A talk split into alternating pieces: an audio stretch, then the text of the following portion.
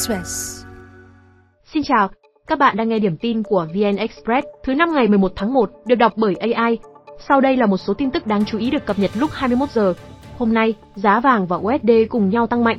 Cụ thể, vàng miếng SJC lên 72,8 triệu đồng và 75,3 triệu đồng một lượng. Tại Dori, giá vàng miếng cũng lên 72,75 triệu đồng và 75,25 triệu đồng. Sau 2 tuần giữ nguyên trên lệch mua, bán ở mức cao 3 triệu đồng một lượng, hôm nay các nhà vàng thu hẹp khoảng cách xuống 2,5 triệu.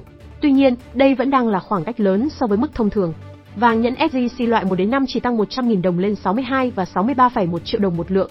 Tại Doji, nhẫn tròn 4 số 9 lên 62,55 và 63,5 triệu.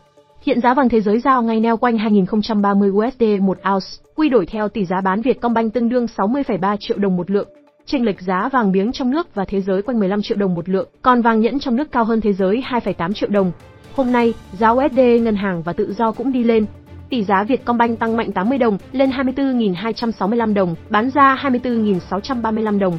Giá USD chợ đen cũng dục dịch tăng, mua vào 24.750 đồng, bán ra 24.850 đồng, tăng gần 100 đồng so với đầu năm. Bộ Ngoại giao vừa yêu cầu Mỹ không đưa Việt Nam vào danh sách theo dõi đặc biệt về tự do tôn giáo. Mỹ cần có những đánh giá khách quan dựa trên thông tin chính xác và toàn diện về tình hình tự do tôn giáo, tín ngưỡng tại Việt Nam. Bộ Ngoại giao khẳng định nỗ lực và thành tựu của Việt Nam trong đảm bảo quyền con người, trong đó có đảm bảo quyền tự do tín ngưỡng, tôn giáo được cộng đồng quốc tế thừa nhận trong thời gian qua. Việt Nam sẵn sàng trao đổi với Mỹ về những vấn đề mà hai bên cùng quan tâm trên tinh thần thẳng thắn, tôn trọng lẫn nhau nhằm đóng góp thúc đẩy quan hệ đối tác chiến lược toàn diện vì hòa bình, hợp tác và phát triển bền vững giữa hai nước. Hôm 4 tháng 1, Ngoại trưởng Mỹ Antony Blinken thông báo đưa Việt Nam vào danh sách theo dõi đặc biệt về tự do tôn giáo. Hôm nay, nhiều đại biểu góp ý về quy hoạch, quản lý, khai thác Hồ Tây. Bí thư Hà Nội Đinh Tiến Dũng cho rằng, Hồ Tây mang nhiều giá trị văn hóa, lịch sử, môi trường, du lịch nên bằng mọi giá phải lưu giữ, bảo tồn và phát huy tiềm năng của hồ. Theo Chủ tịch Ủy ban nhân dân quận Tây Hồ, quận đang xây dựng đề án bảo tồn, phát huy giá trị Hồ Tây và vùng phụ cận, đồng thời nghiên cứu phương án cải thiện chất lượng môi trường nước, cải thiện không gian sinh sống của các loài thủy sản, giám sát chặt chẽ nguồn nước thải xung quanh hồ. Ông đề xuất thành phố hỗ trợ kinh phí để thực hiện dự án. Chủ tịch thành phố Hà Nội đề nghị sớm thành lập ban quản lý Hồ Tây với đề án phát triển nghiêm túc, bài bản để phát huy giá trị không gian văn hóa hồ về cả tâm linh, môi trường và thương mại quận có thể nghiên cứu phương án xây dựng khu phố điển hình như những đề án quận đang thực hiện, như mô hình làng nghề giấy gió, làng nghề hoa đỏ Nhật Tân, quất cảnh tứ liên, hoa sen, để người dân có thể hoán đổi, chia lại không gian sống, tổ chức lại trật tự đô thị. Trong 6 tháng, quận Tây Hồ cần hoàn thiện đề án, trình thành phố để xem xét, đưa vào triển khai. Hồ Tây rộng hơn 526 ha, chu vi gần 15 km, là hồ tự nhiên lớn nhất Hà Nội, xung quanh có 71 di tích lịch sử văn hóa. 6 trên 8 phường của quận Tây Hồ nằm ven hồ. HSBC đánh giá Việt Nam đang trên đà phục hồi, với tăng trưởng GDP 2024 có thể đạt 6%, cao hơn mức 5,05% của 2023. Nhận định được nêu tại báo cáo đầu tiên trong năm nay của HSBC đánh giá triển vọng kinh tế Việt Nam. Vốn đầu tư trực tiếp nước ngoài FDI và dịch vụ là hai yếu tố đóng góp vào triển vọng kinh tế năm 2024. Dòng vốn FDI giúp năng lực sản xuất gia tăng và mang lại cơ hội cho lĩnh vực xuất khẩu. Năm ngoái, vốn FDI đăng ký và thực hiện đạt cao nhất từ trước đến nay, lần lượt 36,6 tỷ USD và 23,2 tỷ USD. Riêng vốn ngoại đầu tư mới cao nhất 4 năm, đạt khoảng 5% GDP, phần lớn rót vào sản xuất điện tử lĩnh vực Việt Nam được đánh giá là ngôi sao đang lên. Ngoài ra, các nhà đầu tư quan tâm rót vốn vào tiêu dùng của Việt Nam. Trong bối cảnh phát triển tích cực, Việt Nam hướng đến thu hút 18 triệu du khách năm 2024, tăng 5,4 triệu so với năm ngoái. Tuy nhiên, theo chuyên gia, nền kinh tế cũng đối diện những rủi ro về thương mại, lạm phát cần nhà chức trách theo dõi và có kịch bản ứng phó. Bởi tín hiệu phục hồi xuất khẩu chưa diễn ra trên diện rộng, mà chủ yếu do chu kỳ công nghệ tươi sáng hơn. Vì thế, chuyên gia của ngân hàng này giữ quan điểm dự báo thận trọng về mức độ hồi phục của xuất khẩu năm nay.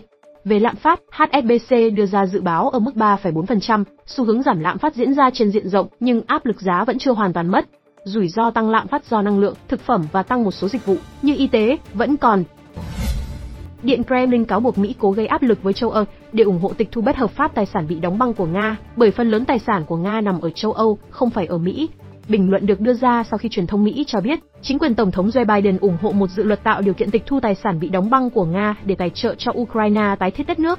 Điện Kremlin nói châu Âu chưa thông báo với Nga bất kỳ động thái mới nào liên quan tới vấn đề này, đồng thời cảnh báo châu Âu phải đối mặt với những hậu quả pháp lý không thể tránh khỏi nếu nhượng bộ trước áp lực của Mỹ.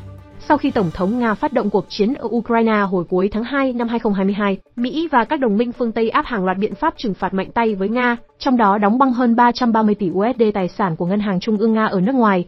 Hơn 217 tỷ USD tài sản của Nga hiện bị đóng băng ở Liên minh châu Âu, hầu hết do công ty dịch vụ tài chính bị Euroclear nắm giữ. Trong khi đó, Mỹ ước tính kiểm soát gần 5 tỷ USD tài sản của Nga. lãnh đạo các nước nhóm G7 tháng tới dự kiến thảo luận về khuôn khổ pháp lý cho phép họ tịch thu tài sản của Nga. Sau đây là thông tin lúc 17 giờ. Hôm nay, Tổng thống Indonesia Joko Widodo tới Việt Nam, bắt đầu chuyến thăm cấp nhà nước theo lời mời của Chủ tịch nước Võ Văn Thưởng. Tháp Tùng Tổng thống là Bộ trưởng các ngành ngoại giao, doanh nghiệp nhà nước, công nghiệp, biển và nghề cá cùng các quan chức Indonesia khác. Đây là lần thứ hai ông Guido đo thăm Việt Nam sau chuyến thăm hồi tháng 9 năm 2018. Lễ đón cấp nhà nước sẽ diễn ra hôm nay tại Phủ Chủ tịch. Tổng thống Widodo dự kiến hội đàm với Chủ tịch nước Thường, hội kiến Thủ tướng Phạm Minh Chính và Chủ tịch Quốc hội Vương Đình Huệ. Việt Nam và Indonesia thiết lập quan hệ năm 1955. Năm 2003, hai nước xác lập quan hệ đối tác toàn diện, 10 năm sau là đối tác chiến lược.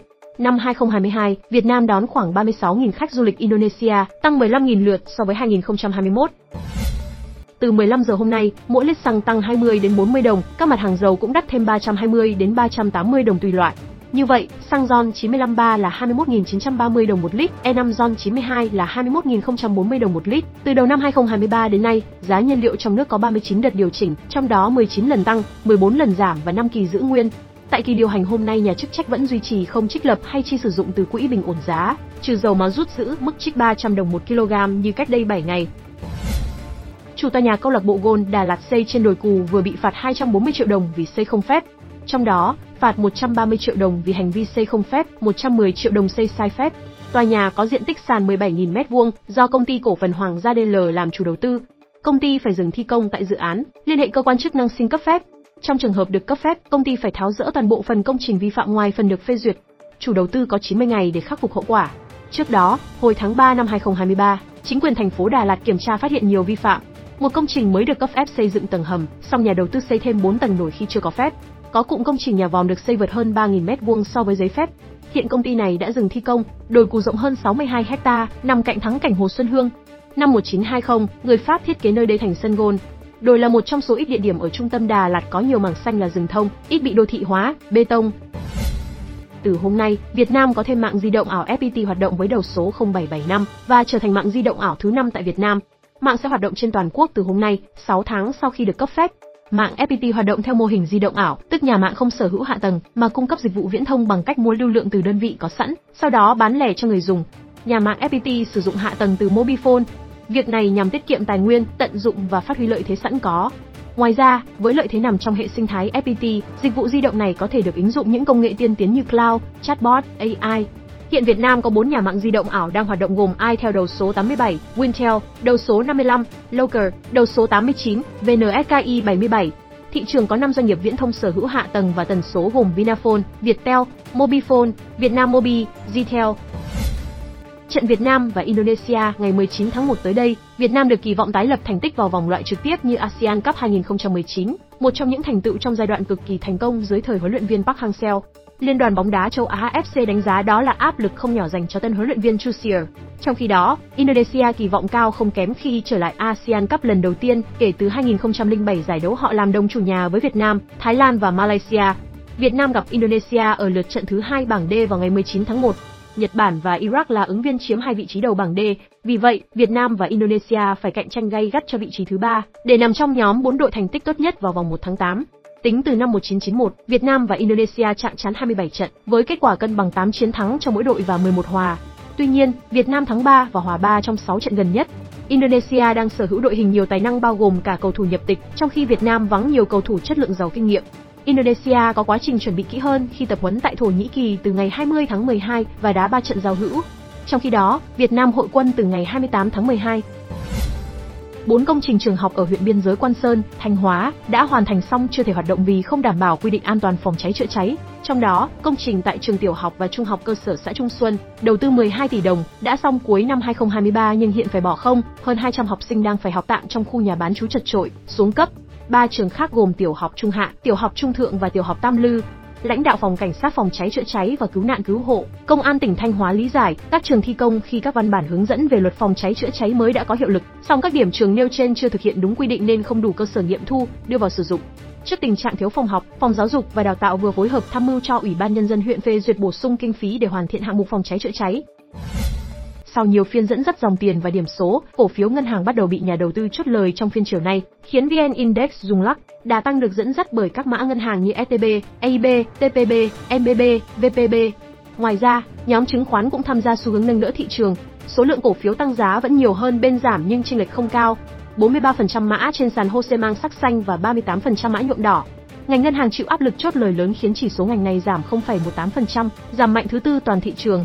AIB là mã duy nhất có thanh khoản lớn và đạt mức tăng đáng kể, khoảng 4,2%. BID là cổ phiếu ghi điểm VN Index xuống mạnh nhất khi giảm 1,9% về thị giá. Áp lực chốt lời lớn nhưng thanh khoản toàn sàn HOSE giảm hơn 3.400 tỷ, về khoảng 17.300 tỷ đồng. Tổng thống Ukraine vừa cho biết, nước này đã bắn hạ 70% tên lửa, máy bay không người lái sau khi Nga phóng 500 thiết bị nhằm vào lãnh thổ Ukraine. Ông nói, Ukraine đã hứng chịu nhiều thương vong sau các cuộc tập kích của Nga và cần được chuyển giao thêm hệ thống phòng không để đối phó các cuộc tấn công sắp tới. Nga gần đây tăng cường tập kích quy mô lớn lãnh thổ Ukraine bằng tên lửa và máy bay không người lái, lớn nhất là hai cuộc tấn công vào ngày 29 tháng 12 và hôm 2 tháng 1, khiến hàng chục người thiệt mạng. Nga tuyên bố chỉ nhắm vào các mục tiêu quân sự, song khi ép cáo buộc đòn tập kích của đối phương đã phá hủy các công trình dân sự như trường học, nhà trẻ. Tổng thống cảnh báo xung đột sẽ không chỉ dừng lại ở Ukraine, mà có thể lan sang các nước khác trong khu vực nếu Kiev không được hỗ trợ để chống lại Nga. Litva, Latvia, Estonia và Moldova có thể sẽ là các nước tiếp theo. Tổng thống Litva cam kết sẽ ủng hộ Ukraine cho đến khi nước này giành chiến thắng. Đây cũng là quốc gia hỗ trợ tài chính lớn nhất cho Ukraine trong năm 2023. Liên minh châu Âu hiện chưa thể thông qua gói viện trợ mới trị giá 50 tỷ euro cho Ukraine do bị Hungary phủ quyết, trong khi Quốc hội Mỹ cũng chưa phê duyệt gói viện trợ 61 tỷ USD cho Kiev vì bị phe Cộng hòa phản đối. Thông tin sẽ tiếp tục được cập nhật vào 6 giờ sáng.